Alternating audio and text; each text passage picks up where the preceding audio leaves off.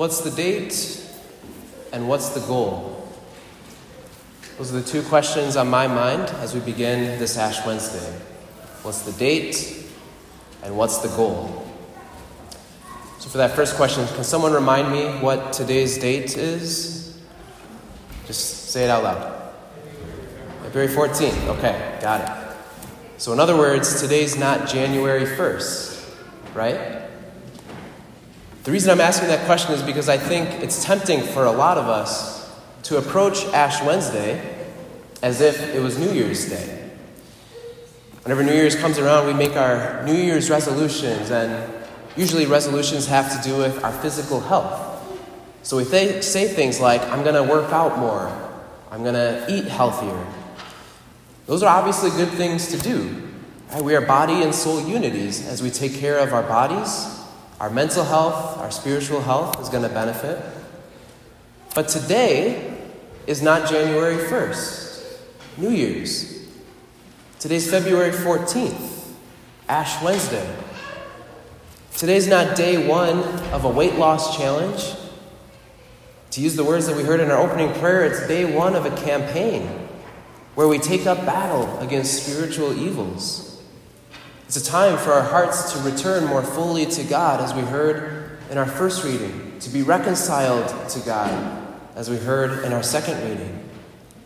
Our main goal for these next 40 days is not primarily to become physically healthier, but spiritually healthier.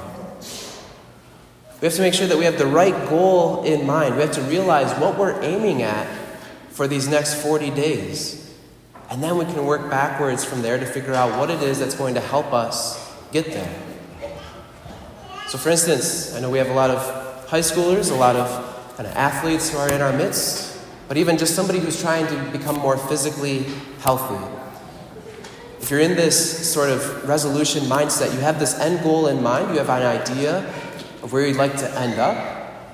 And then once you have that vision in place, you can realize the kinds of sacrifices, the kinds of self denial that are going to help you progress towards that goal. So, for instance, if you're that athlete who wants to get in better physical shape, you want to get a new PR, you're going to have to give up certain foods. You're going to have to wake up earlier. You're going to have to go to the gym more often. Those are the sacrifices necessary to help you progress towards that goal. Well, as we embark on this Lenten journey, we need to be reminded what's the goal that I'm striving for?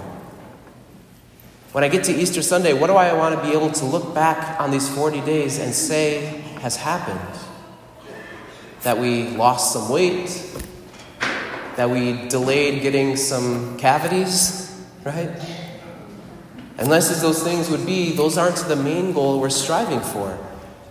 The goal we're striving for is to grow closer to God, to become a more selfless and generous person.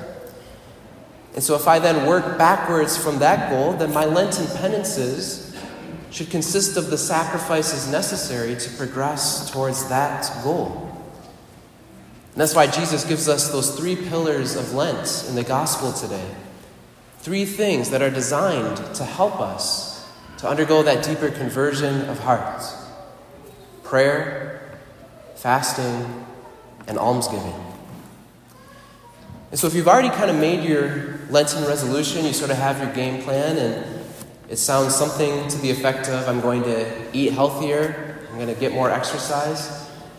I'm not trying to pick on you, but I do want to challenge you to look at those three pillars and maybe consider adding one of those three pillars to your resolution. So maybe you could add on something like, and I'm going to pray for 10 minutes a day. Or and I'm going to fast from social media.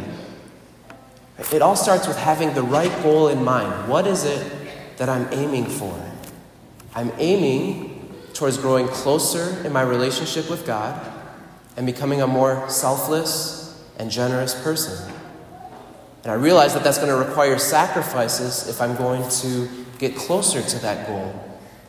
And so I'm going to look at prayer, fasting, and almsgiving as ways that are going to help me advance on that journey.